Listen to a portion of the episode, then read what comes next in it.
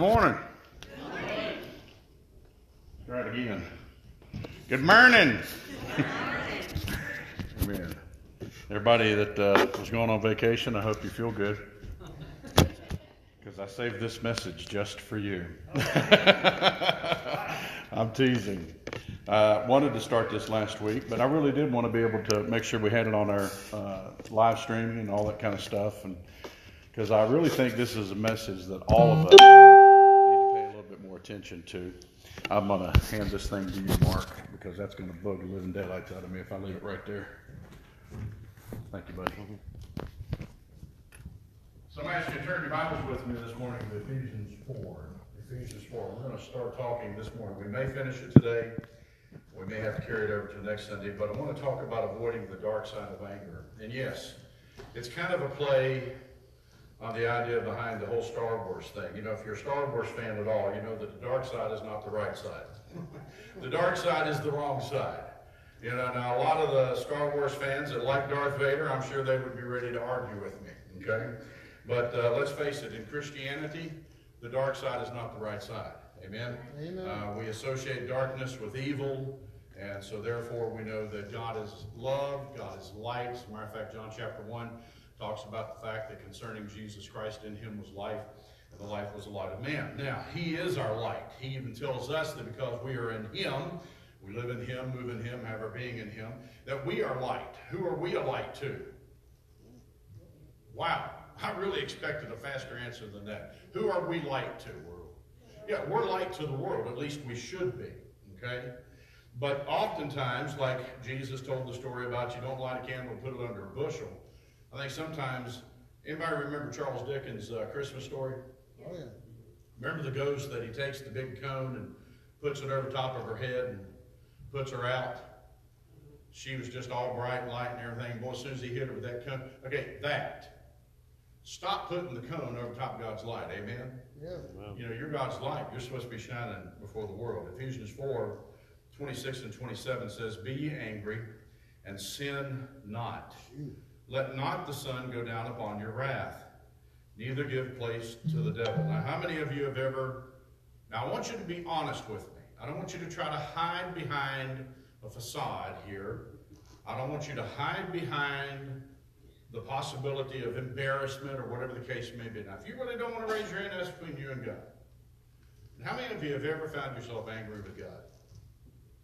Thank you, because I know I have. There's been times I literally have had those kind of conversations with God where I'm like in His face. Now, I don't mean disrespectful. It's one thing to be disrespectful. You're my kid and you come shouting in my face and you're disrespectful for your shouting, trust me, it's going to turn out a whole lot different than if you come to me shouting, but you're still holding some respect. Amen? Amen. My kids are 38 and 33 now, so I've been at it for a while. All right? My little grandson, 10 years old. Already at 10 years old, you know how old he thinks he is? He must think he's about 32. There's some days that he thinks he's boss, and I got to remind him, no, Grandpa's boss right now, son. or Grammy's boss. Or mom and daddy's boss. You're not boss. Now, what happens when we want to be boss and we don't get to be boss? What usually happens to us? We get angry because we want our way.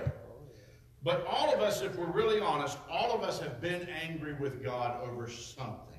Now, nine times out of ten, it has to do with some kind of loss. Loss of a very special situation in your life, loss of a loved one, loss of a job, whatever. Okay? Amen. Here's another question. How many of you have ever had anger rise up within yourself against another person? Oh, Duh. I mean, come on, we ought to raise our hands and feet on that question, you know? But here's the third question. How many of you have ever been angry with the person that you stare at in the mirror every day? Oh, yeah. Hmm? I have said this before, and I'll say it again right now. There is more than ti- more times than there is not that if I could step out of my body and stand beside myself, I would open up a can of whoop what in a minute. Hello? Amen. Because I would whoop me from my head to my toes. If you're listening, say amen. I'd like to grab me by my collar sometime and just slap me to my brain rattles. Hello? Because I get mad at me. I get angry at myself. We shouldn't make any mistake about it. Anger is a problem that all of us have to deal with from time to time. Sometimes we deal with it more often than others. But if you're like me and you came from a background where anger, you know, in my house where I was raised, anger was just being loud. Nobody really, now, my earlier years when the man who passed seed to bring me into existence was there, yes, we were beaten within an inch of our life. That changed before I was five. Okay, we got taken out of there. My grandparents started raising us. My granddaddy was a good man, but he had his own, and I say it this way, just, just the way I mean it, okay? He was dealing with his own demons, and I don't mean he was demon possessed, all right? But he was dealing with his own problems. And while he was a good man with a good heart, you got to realize he was 38 years old when he became a grandfather because of me. when your 15 year old daughter shows up at home pregnant, Yep. Been there, done that. you got a whole different kind of anger you're going to have to deal with. Hello? So he tried. He really did. And I know he did. But he had his own physical situations, he had his own mental situations. He was dealing with his own demons. But boy, it got loud around our house. They, that, that whole beating thing within an inch of our life, that was over. That was over way back when. But boy, it would get loud. Now, I'm going to be honest with you when I say this, and I mean this in the truest sense of the term. I'm sweating like a stuck pig bleeds right now. I'm going to tell you that. I got a wipe here for a minute. Give me a minute. Hang on. I'll be right back. Granddaddy would get so loud and so angry at us sometimes that there was times I wish he'd just grabbed me and smacked me a couple times. You know what I mean? Yeah. And just got over it. Because sometimes the loudness and, and the anger, like angry loudness, was worse than the smacking. Now, if you're paying attention, say, I'm, I'm hearing you. Because, see, that's kind of the whole point I want to make here. This thing that we dealt with in our day and time, envy and strife, the, the market, the way we see it, this liberalism versus conservatism, conserv, uh, whatever. Republicans and Democrats and blah, blah, blah, blah, blah, blah, blah, blah, blah. I've gotten to the point with my news feed on Facebook that I have told so many things to go away that I've got very little left on my news feed anymore. My next step, you want to know the honest to God truth? My next step is I'm just going to get off Facebook altogether. Because I'm so cotton picking tired of everybody and their stupid, measly, angry mouths, it's not even funny. Just flat out ticks me off sometimes. Oh, excuse me. I get angry. Why? Because other people are angry. Isn't it amazing, Don, how anger amongst one will stir anger in another? Yeah. And that's why it becomes a problem. And so if we allow ourselves to hang out with anger, guess what we're going to be? We're going to be angry. Yeah. If we feed our anger, we're going to continue to be angry. But is all anger ungodly? And that's what we really want to be able to differentiate between the two over the next uh, week or so, okay? Um, James 3.16 says this, For where envy and strife is, there is confusion and every evil work. Now, whole lot of Greek here if you want to look at it. For where envy or jealousy and, and contentious strife, which the Greek says is provocation, wherever that is, there is confusion. Listen what the Greek says that is instability, disorder, tumult, uproar, clamor, and every evil, and the Greek says every foul, wicked work.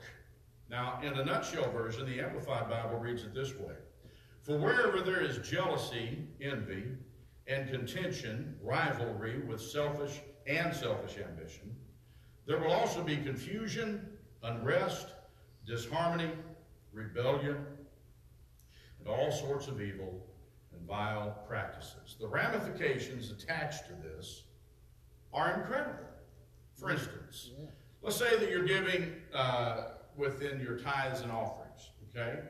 This is where you've heard me say it before. It's not just passing the bucket to put something in it, it's worship. When you give your tithe or your offering to God, that's literally, according to the Word of God, part of your worship. Why? Does it belong to him to start with? Yeah. Yes. Isn't it amazing to think about the fact that in reality, 100% of our bank account actually belongs to him? You know how we know that? Because we belong to him. and if he owns me, he owns everything I've got. But I do good sometimes. Now, I don't have this problem anymore, haven't for a long time. So I'm trying to say this without being mean sounding about it. But it's, it's like trying to get blood out of a turnip sometimes to get some folks to obey the Word of God in their giving. Preach it, come on. Nine times out of fear, the reason you don't give, one of two, actually one of three reasons. One, you're afraid. You're afraid to let go of your money because you think you need that money for something else. Two, you're ignorant. I didn't say you're stupid. Now, there is a stupid side to this. We'll talk about that in a second. But you're ignorant. How can you be ignorant in giving? Because you don't understand what the Word of God says when it comes to your giving. And what does the Word of God say? Number one, it's not a suggestion, it's a command. Yeah. If you don't give to God, the Bible says you're robbing God. Yep. But if you do give to God, the New Testament says that it shall be given back unto you, good measure, pressed down, shaken together, and running over, shall men give back into your bosom. Now, I am not your evangelistic television prosperity pastor. Y'all know that.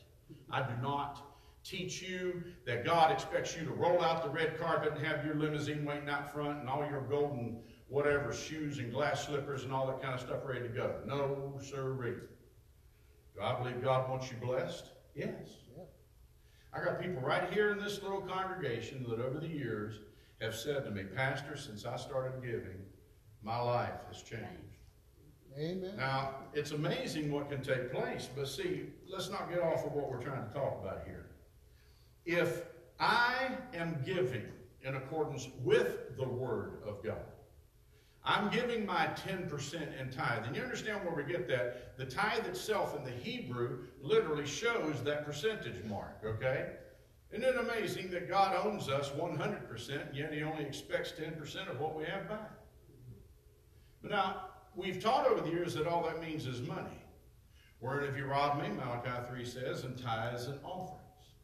But you got to remember, the Bible says in the Old Testament that the tithe was your first fruits. And for them in that day, it wasn't a bank account.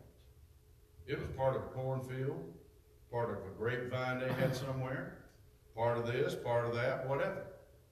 They would give 10% of what they had to God. So in reality, then, when you think about it that way, God's saying to you, I need 10% of what allows you to be who you are. Now, isn't it amazing that the same God that says He owns us says He only expects us to hand Him 10% back? See, but there's where we run into the problem. He's not just asking for 10%, because He says, Wherein have you robbed me? In tithes, there's your 10%, and offerings. You haven't learned to give an offering until you've first been obedient on a regular basis on your tithe. Amen. But see, let's say that you're that character that has it all figured out. And you're giving your flat out 10%, you're giving offerings left and right, you're blessing people, man, you ain't hanging on to your money, you're being a blessing. But you're as angry as an old snake in the middle of a hot desert day, the better majority of the time. Yeah. You know what?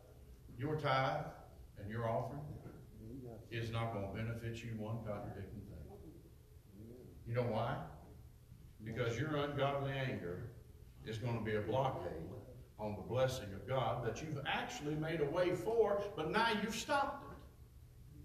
With something as simple as anger, and no matter how much you give, your anger is opening the way to loss and lack.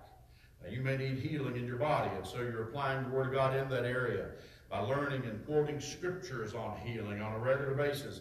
Isaiah 53 and so forth. 1 Peter 2.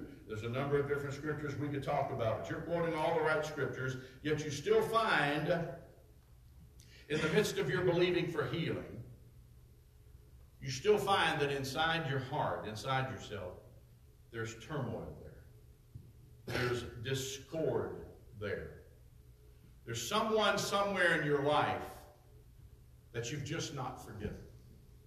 Ooh. I remember saying to my mom one time about Now, y'all know me well enough. We got some folks that never heard me talk before, so it's hard to tell what you think of here before you get out of here today. But uh, here's the bottom line. I looked at my mama one time and she said this. She said, "Well, I've forgiven your daddy," and I said, "Well, no, you ain't forgiven my daddy because I don't have one." I wasn't very old, probably in my mid twenties or so, when I said it to her. She said, "Well, you're right about that." See, because that's why I call him the man who passed seed agreement into existence. She said, well, then you've never forgiven him. No, I forgave him. I have no ill heart, ill, ill feelings in my heart towards him whatsoever. Haven't for years. But see, if I would have had the same attitude that she had when she said to me these words next, she said, Well, I've forgiven him, but I'll never forget it. You know what you're really saying when you say that? You haven't really forgiven. Right. You're still harboring ill feelings. You're still hanging on to your hurt and your pain and your anger. And that hurt and that anger mixed together is the perfect concoction to block the healing that God wants to allow in your life. You can memorize and shout those healing scriptures all day and night. But if you let your anger completely do what it wants to do in your life, then you completely negate all of those Bible quoting efforts.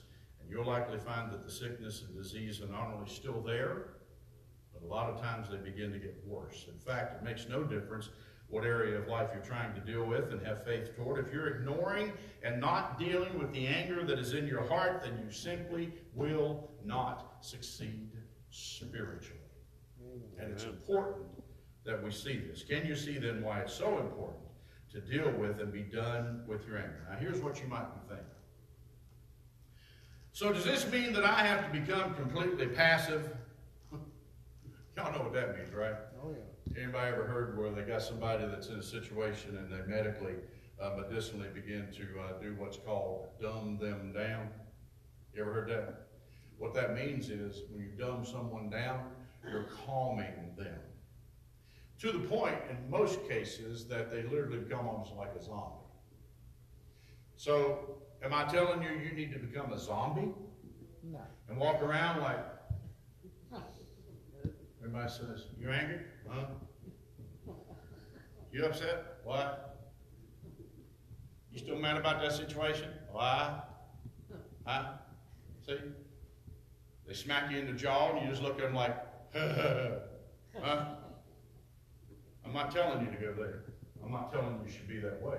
That's passive. What about this? Are you telling me I should never show any negative emotions whatsoever? And see, I'm not telling you that. There is an appropriate use of anger. Now, if we misunderstand this and decide that we're just never going to be angry again, no matter what, then we're going to arrive a whole different reason to not succeed. If we allow too much passivity, then we might as well order a t-shirt that says to the devil and his cohorts, Hey, devil, come and get me, because I'm easy. But see, we don't need that shirt in our life, amen? You know why we don't need that shirt in our life? Because nine times out of ten, it's already tattooed on our back. Come and get me, devil. I'm easy. Every person who, when they give their testimony, talks about nothing but how bad it's been that week and how much the devil has been after them, has never begun to understand what it means to truly worship and honor God. Because all you're doing when you talk about your bad situation and your problem is giving glory to the one who has given you your bad situation and your problem. See, the devil will take that little bitty nth of an inch that you give him and he'll go how far? One mile. Oh, he'll go way more than one mile. He'll go for the rest of your life if you let him. Because, see, Satan is constantly looking for an easy target. It's kind of like uh, in the human life when you're in public. You got people out there that are watching you, okay? You got folks when you're at the mall or wherever it may be, they're watching people. The reason they're watching people is they're looking for somebody. The person they're looking for is the one who's going to be easy. The one that they think is weak. The one that they think that when they go to them and decide to try to uh, turn their situation around and not for the good. That it's going to be an easy target. If you walk around in public with your head down and you just look weak, trust me, somebody out there is going to be seeing that. You walk around in public, you ought to be paying attention to what's around you. You say, well, what are you trying to teach us now? I'm just trying to teach you reality. We live in a world that is full of evil. Oh. We live in a world where people are looking for opportunities and they're not look good opportunities that they're looking for. See, what I portray to that person when I'm in public is going to let them decide whether or not they want to mess with me or not. Now, does that mean that I get me another kind of t-shirt that says, don't mess with me because I'm bad? Huh? No, I don't need that either. What I do need is confidence and understanding that I'm aware there's a problem waiting to happen, but I'm prepared to do what I need to do to handle it. Those same people that are looking for weak people, when they see you walking, when they see you walking strong, they see you walking straight, they see you looking around, paying attention, they're not going to mess with you. Because they don't know whether you're going to be able to take care of it or not. They don't necessarily want to find out. They're looking for somebody easy. Again, why are you telling us this, Pastor? Because that's exactly what the devil does. Every time you get to sniffing, snotting, crying around about your bad situation, how you wish this would change and that would change, the devil just looks at you as an easy target. Now, don't get me wrong. The Bible says in the book of James that we should confess our faults to one another. But if we pay attention to that in the proper accord, we understand that it says to one another, one at a time. Nowadays, on Facebook and other social media uh, formats, people get on there and talk about every daggone thing that's going wrong in their life, and how bad it is, and how they got this going on and that going on. Let me tell you something. Every time you start talking about your bad situation, the devil give you something else to talk about. Amen. Yeah. Why? Because you're easy. Well, let's say though you got the other thing figured out, and you walk tall and you walk strong. You got them scriptures memorized. Devil, I'm more than a conqueror. But then on the other side of the coin, you're angry. You've got unforgiveness in your heart and you've never settled yet. You know the devil's not dumb enough to not know that that's going on in your life. And every time you say, I'm more than a conqueror, the devil goes, yeah, right. See, because he realizes that as long as you allow this darkness to exist in your heart, he has a way in to your life. Now, we may laugh a little bit about that thing with the shirt and the tattoo. Hopefully, it helps you understand that there's actually a purpose for godly anger. Sometimes we refer to it, and you may have heard it this way righteous indignation. Now, tell me something. Have you ever seen a brand new little innocent, you know, uh, baby kitten or a baby dog or a pup or whatever?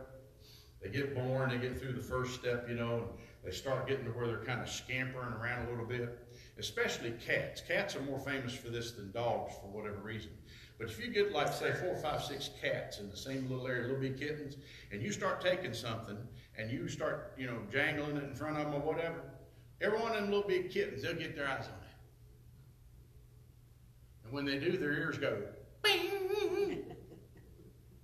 And as soon as you move it, it'll go. You can watch them little big eyeballs in them heads just the whole time. Every you take. Whole time them ears, bing. Why did that take place? Why did them ears go, bing?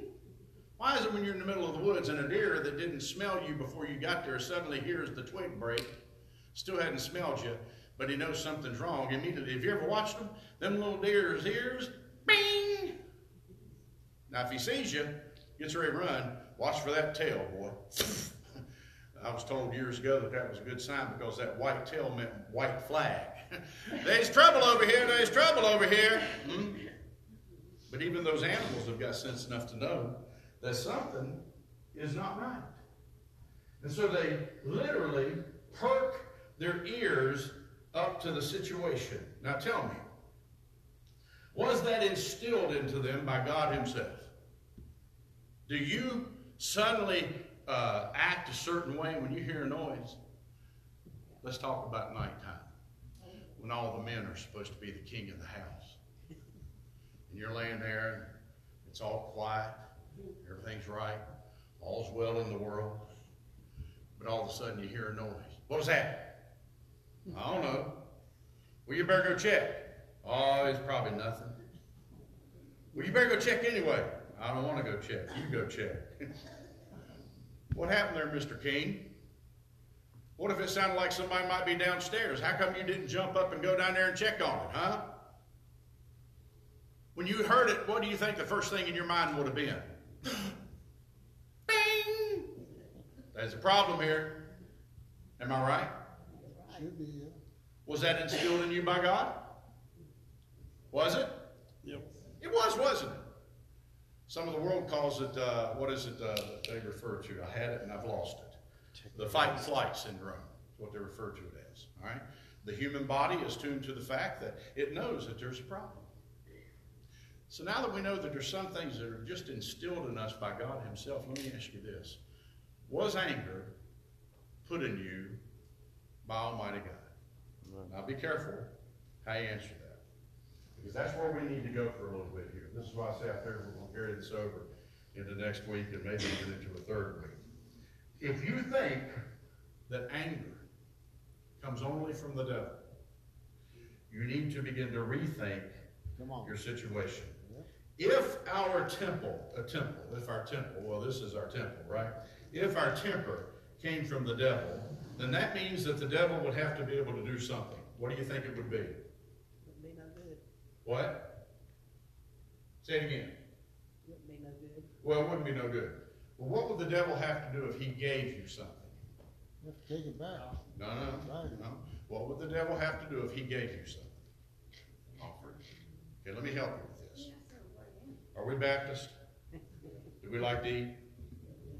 Does anybody like banana pudding? Yeah. Sandy makes some really good banana pudding. I know some of the others have been here making good banana pudding too. Everybody and brother here knows that I like good banana pudding, right? I don't make banana pudding. My wife don't make banana pudding. Oh, mate. So if I want some banana pudding, somebody's got to make me some nanner pudding. Hello? Now, if you make me some nanner pudding, what does that mean you have to do? Give it to you.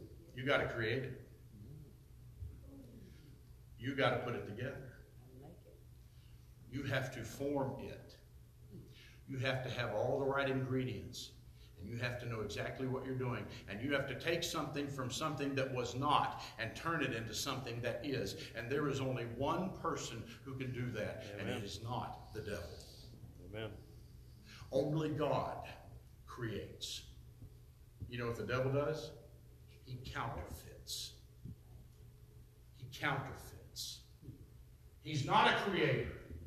He takes what God has already created and he tries to turn it into something that it is not. Now let's look again at our opening text Ephesians 4 26 27. Be ye angry and sin not. Let not the sun go down upon your wrath, neither give place to the devil. This New Testament direction concerning anger is actually a two sided coin. The first side is the one we know best, that being that we should never allow ourselves to go to bed angry with another. We should work it out, we should forgive. Gentlemen, if you had an argument with your wife earlier in the day and it's now time for bed, you really shouldn't just lay there fuming over the fact that she never really said to you, I, I love you. Because I got news for you, fellas. When the woman starts the argument, and you just finally get to the point where you realize, well, she wins, your night's going to turn out fairly decent. Hello?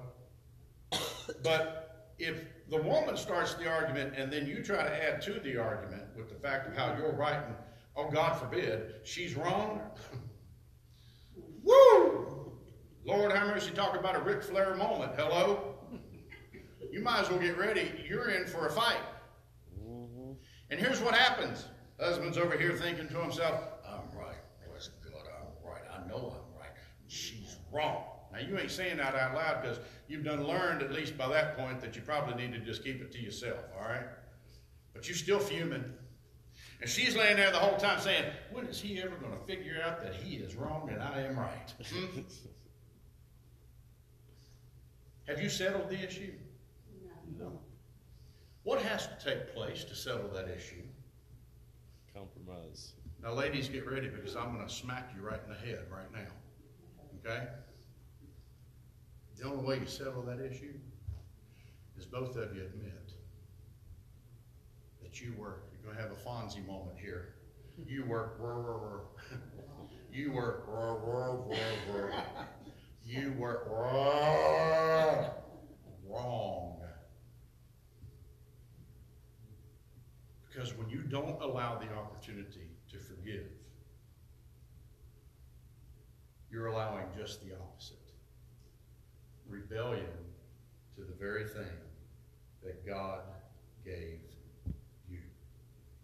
Did God forgive you? Does He forgive you daily? Does He forgive you multiple times daily? As a matter of fact, you know what? His forgiveness is so wonderful and so vast that He's forgiven us before we ever even mess up. His forgiveness, the Bible says, exists from before time until the end of time itself and then beyond. His forgiveness has already been paid for. By what? By the precious blood of Jesus Christ. And anytime I don't allow the wonderful thing that took place when that blood was shed, when I don't allow that forgiveness to be exercised in my heart and in my life, I'm allowing just the opposite. I'm allowing rebellion to exist in my heart and my life. Am I angry? Yes. Am I angry in an ungodly way in that fact? Yes. See, there is ungodly anger and there is godly anger. Right now we're talking about ungodly anger. Now notice again what those verses say. Be angry and sin not. Let not the sun go down upon your wrath. Don't lay there thinking that when you wake up the next morning, it's all going to be okay. Because nine times out of ten, you just pick up where you left off the next morning. That's right. Swallow your pride. Isn't it amazing that right in the middle of those letters, P R D E, is I? I am right in the middle of pride when I choose to stay angry and not forgive. And I'm choosing to let the sun go down upon my wrath. And this verse says, Let not the sun go down upon your wrath. So, there is the one side where we should uh, never allow ourselves to go to bed angry with another. We should work it out. We should forgive. But the other side of the coin is there is an anger, a spiritual rage, if you will, that should be constantly burning within us 24 hours a day. And this should be the ongoing side of ongoing anger, which is openly proven, by the way, in verse 27. Look at what it says again. Neither give place to the devil. And you say, well, that means that if I go to bed angry and I don't get, uh, seek forgiveness, that's where I'm giving place to the devil, in part. But where else you're giving place to the devil is when you allow the devil to run roughshod in your life and you never do anything about it. You know, sometimes it takes an attitude towards sin. There's a meme going all over Facebook right now that talks about that if it was sin 10,000 years ago, it's sin now. Hmm? If it was sin yesterday, it's sin today. And the Bible says that for the Christian, for the believer, that sin is for a man to know to do right, and he does it not. And laying there in that bed before the sun goes down, so to speak, even though it's already set, you ain't gone to sleep yet. You're about ready to let the sun go down on your wrath, and you realize that's not the right thing to do. And when you just go to sleep and let it lay, you just sin. And when you wake up the next morning, you start your next day in sin. You say, yeah, brother, but the Bible says that all have sinned and come short of the glory. But yes, that's true. And we all sin on a regular basis, don't we? Hmm? Some of us, every time we open our mouth, just about, we about sin. Hmm? But how does this angry thing against the devil work? Let me ask you a question. if you really were facing a situation where in the middle of the night you realize there really was someone in your that's not supposed to be there, and your life is now being threatened, do you think that you're going to take a nonchalant attitude? Well, shucks, fella, how you doing? Good to have you. We got some ham and turkey in the refrigerator. Would you like a sandwich? Huh? You gonna do that? Hey, we got some uh, sweets back here in that cabinet back there. If you'd like to have a honey bun or an oatmeal cookie or something, you gonna do that? Why don't you let me run you a warm bath? You can go in here and relax for a while. I even got some scented candles I'll put back there for you. You gonna do that? What are you gonna do? How many of you gonna grab your baseball bat? Huh? That's usually the tool with a lot of folks, right? How many of you gonna grab the other thing? It's not a baseball bat. Might have a wooden end down here, but it's got a metal thing up the other end, huh? How many of you gonna grab that? Yeah? Dare I say this, but I'm gonna say it anyway. How many of you gonna shoot first and ask questions later? you understand what I'm saying? Why are you reacting that way? Because you're protecting your family. Are you angry that this man has broken into your home? Are you? Do you think you're right in your anger? And see, the answer is yes. Well, I thought I was supposed to forgive. Well, you can forgive him later. Right now, you need to take care of the situation. When you come up to me and you're trying to whoop up on me, and I don't try to whoop back up on you, guess what? I'm just a whooping bag. Hello? But if I fight to protect myself, I don't have to stand there the whole time I'm fighting you to protect myself saying out loud, I'm sorry, brother. I'm sorry, brother. I'm sorry, brother. Whatever. Huh? If I got to apologize to you with every punch, man, guess what? I ain't going to get many thrown. Because right in the middle of my, I'm sorry, brother, you're going to come back at me and you're going to take me out. You said, well, you're just not making sense this morning. I'm making perfect sense if you'll pay close attention. Because we're talking about two sides of anger. That ungodly side of anger, we need to learn to do away with. That anger doesn't belong in our lives.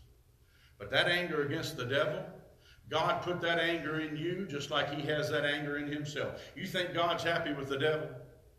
Huh? No, Jesus said, I saw Satan cast from heaven like lightning. How fast did God deal with Satan when he realized he was in rebellion and was trying to take over his throne? 186,000. Now, there's two schools, by the way 186,000 miles per second and 186,200 miles per second. I don't think the 200 miles extra is going to make you or break you, but that's how fast God dealt with sin.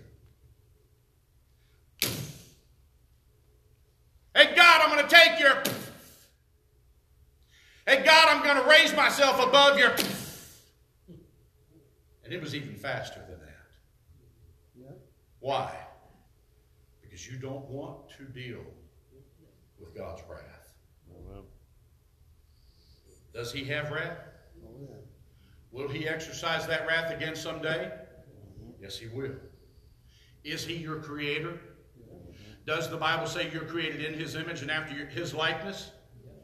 If he is a God that has wrath, don't you understand that he placed some of that same wrath in you? The mistake that we've made in our lives as Christian is we've allowed the devil to come in and counterfeit that wrath, counterfeit that anger, and tell us we should be using it against each other. Even in churches this morning.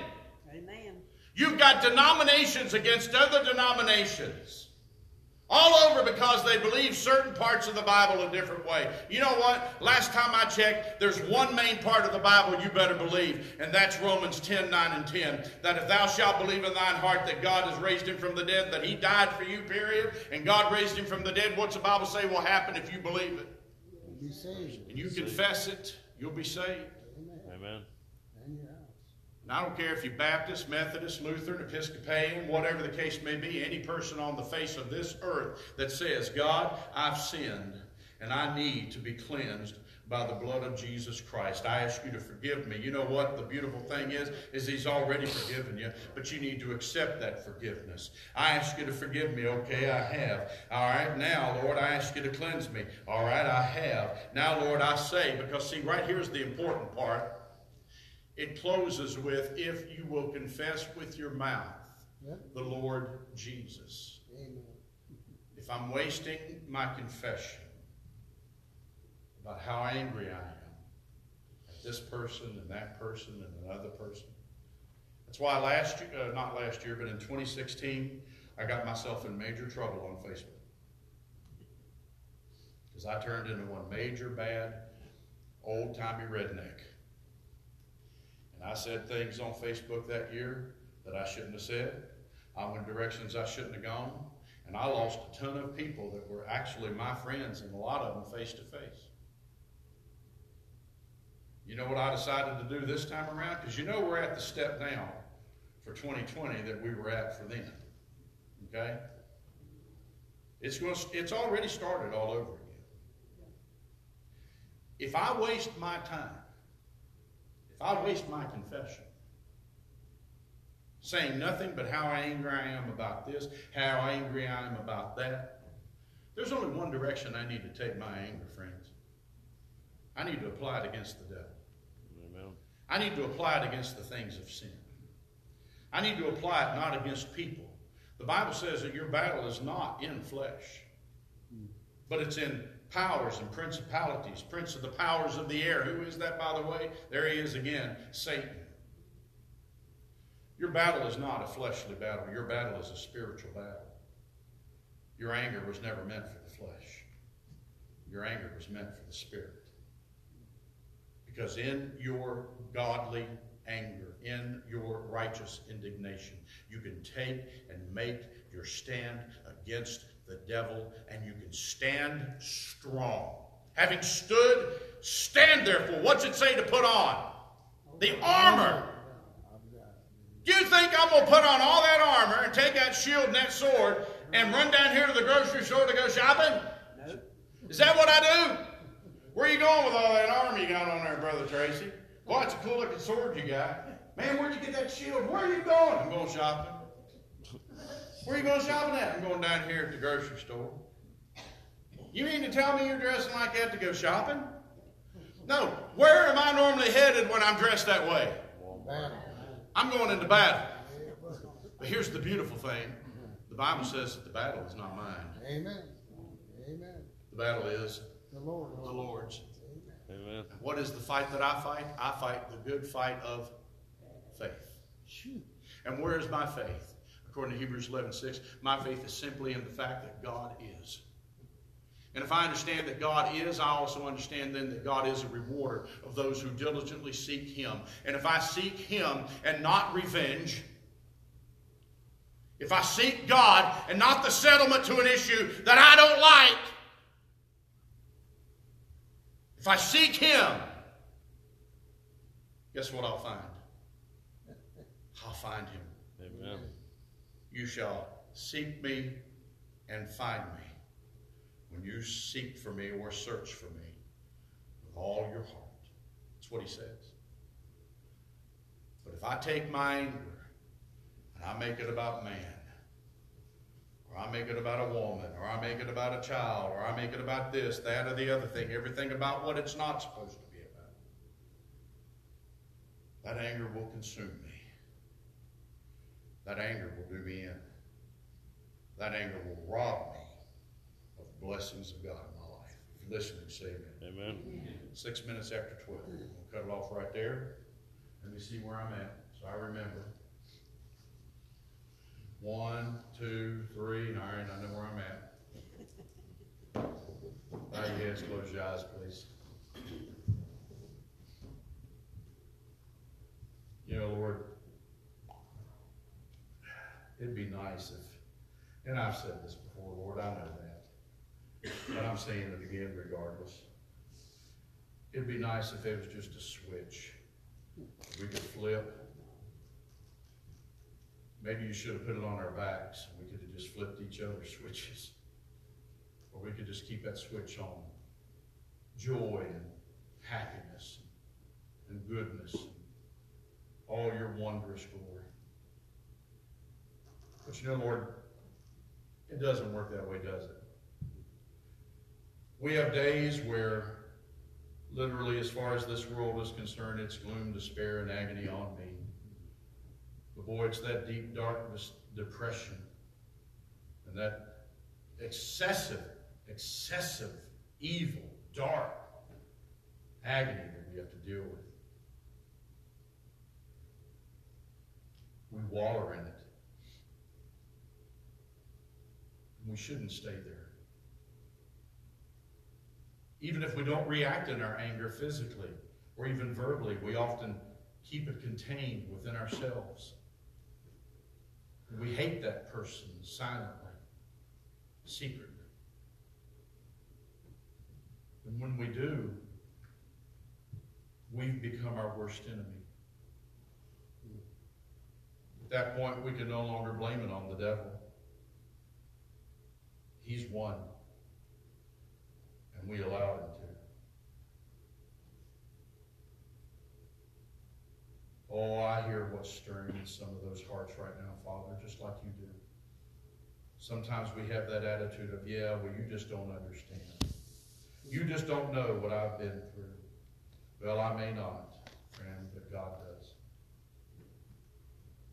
And I can promise you this. No one took your son.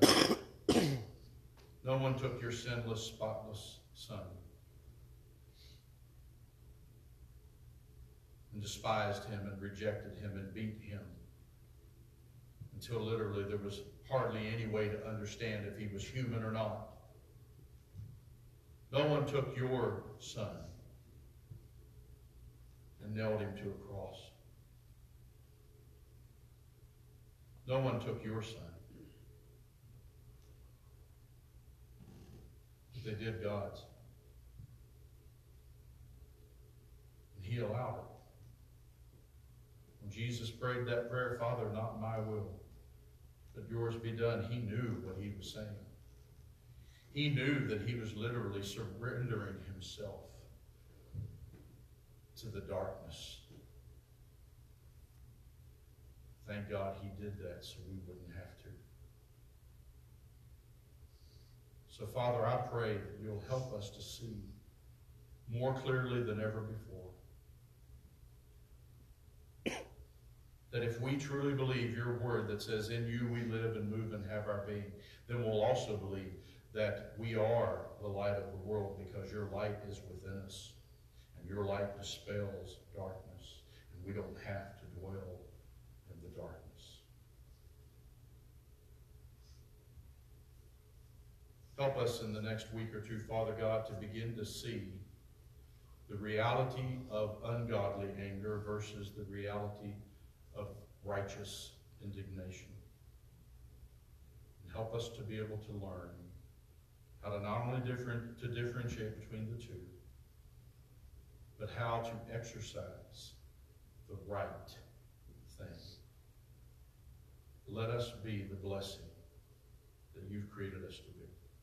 And Lord, I, I, I'm not saying this morning that we're expecting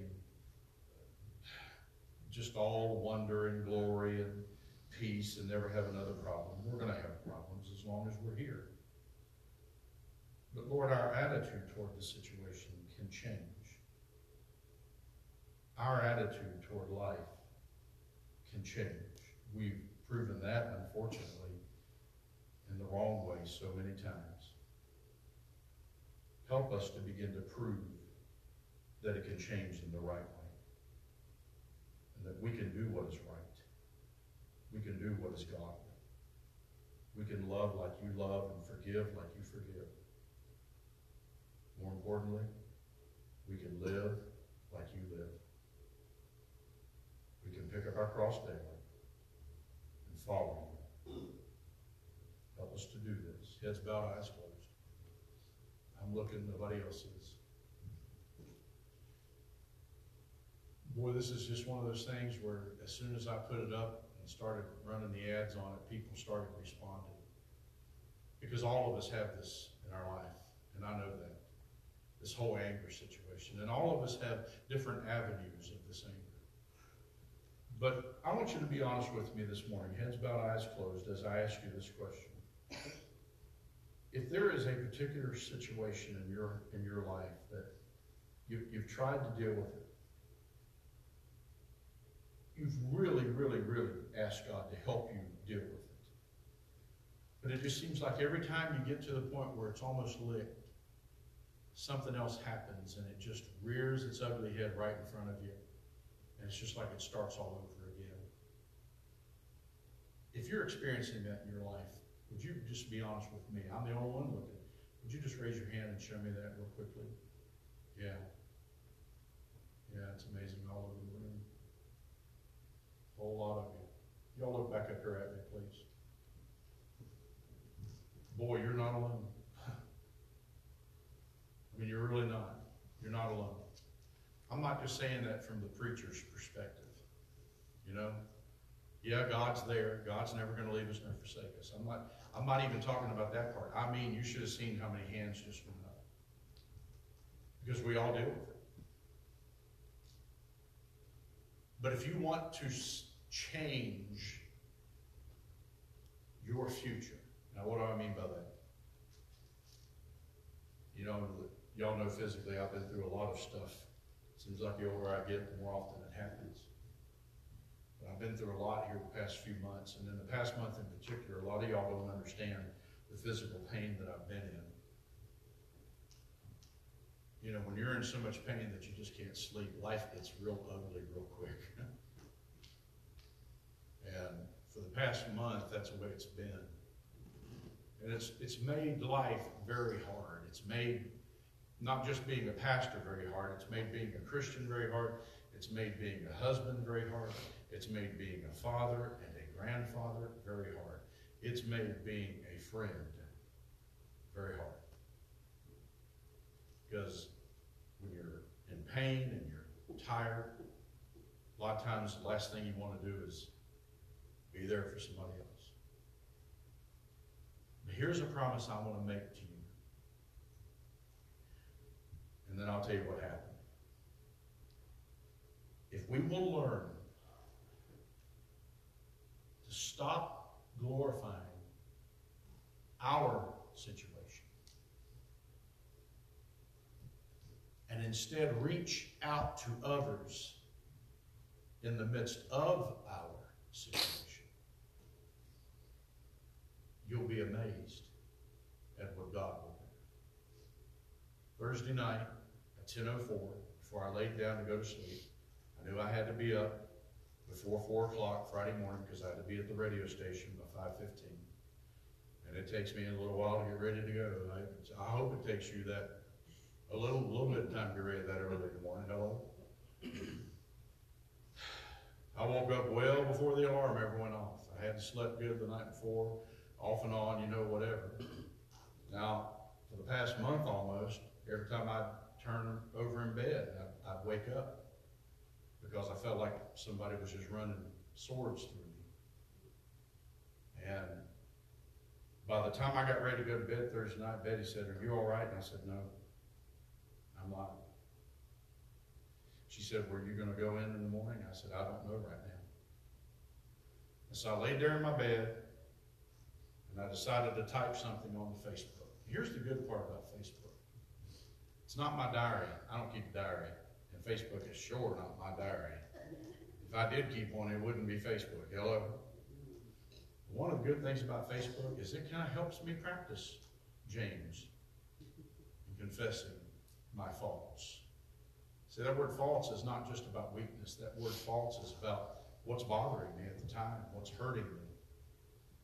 And I was in great pain, more so than I'd been even the better part of this month previous. And so I wrote this little bitty ditty on Facebook, and at the end of it I said, the question is, will we trust God? And all I was referring to was the fact that we all have hurts, pains, and, and so forth.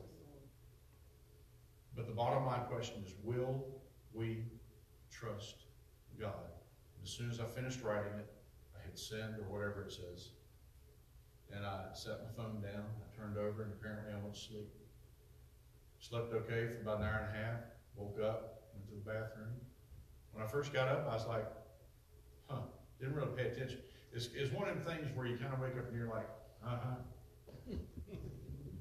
Okay. Okay, I'm done now. And you go lay back down, you don't hardly open your eyes, you know? I woke up again about two and a half hours later, again, I'm like, in my head, I'm thinking, what is it? So by the time I finally got to the point where I realized, well, the alarm's going off in about forty minutes, there's no sense in laying my head back down on the pillow.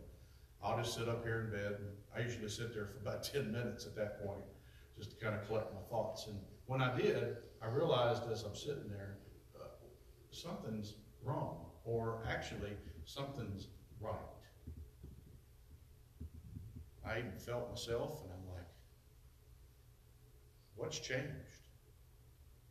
And I finally stood up, I kind of twisted a little bit, and I'm like, huh. So I got up, you know, finished getting up, and took a shower, and got ready to go. Got to the radio station, man, I was feeling good. I mean, just cheerful. Normally, that early in the morning when I get to the radio station, Vern walks in, I'm like, hey. you know, th this past Friday morning, it was like, yo, man, what's going on? No, no, no, no, no. You're supposed to look at me and say, hey. Not this past Friday morning. Now, I've had a few hurts and pains since then, nothing major. But this morning, I'm looking at you, and I'm telling you that I really believe Thursday night, I gave him my hurts and my pains. I finally just gave them to him. Because my attitude by then was, I just, I can't, I can't do this. I can't do this anymore, Lord. I wanted to quit everything. I didn't want a pastor. I didn't want a father. I didn't want a grandfather. I didn't want to do anything. Just wanted to quit. Because it hurt so bad. And I was so tired. This morning, I thought, boy, I'm going to be hurting because our daggone dryer at home has been giving me, wreaking havoc in my life now for I don't know how many months. I've rebuilt and built that thing about half a dozen times, and of all the days, Friday here I was in a perfectly good way, not hurting one lick, feeling good about life, man, ready to just say, Dear God, have mercy. The only thing missing right now is somebody showing up with a catered note that says you just got ten thousand dollars, you know, whatever. Went downstairs to turn the dryer on. Oh, it rained. I let it dry. I thought. Went down about an hour later, checked it. Clothes felt a little damp, no biggie. It happens sometime. Turned it back on for a little while longer, went back down. When I should be able to find some dry clothes, they're still damp. They're not just damp, they're cold. Guess what? Cold dryers don't dry clothes. It's messed up again. Here I go in my perfectly feel good situation. This almost 60 year old man has got to drag that goofy thing out of that tight little closet and start doing all those things my body doesn't like to do anymore. And I know for a fact that when I wake up Sunday morning now, I'm going to be fit to be tied. I'm going to be sore as I can be. And I'm looking at you this morning, and I'm not. I don't know what God did. I don't care what God. But I'm glad He did. Amen.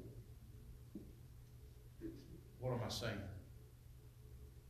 Will we trust God? And I finally got to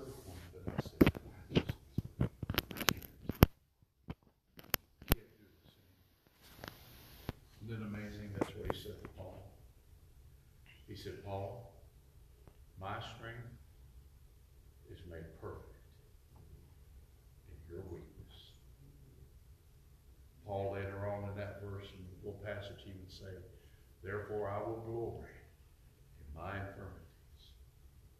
And in our vernacular, he was literally saying, Because when I'm experiencing that situation,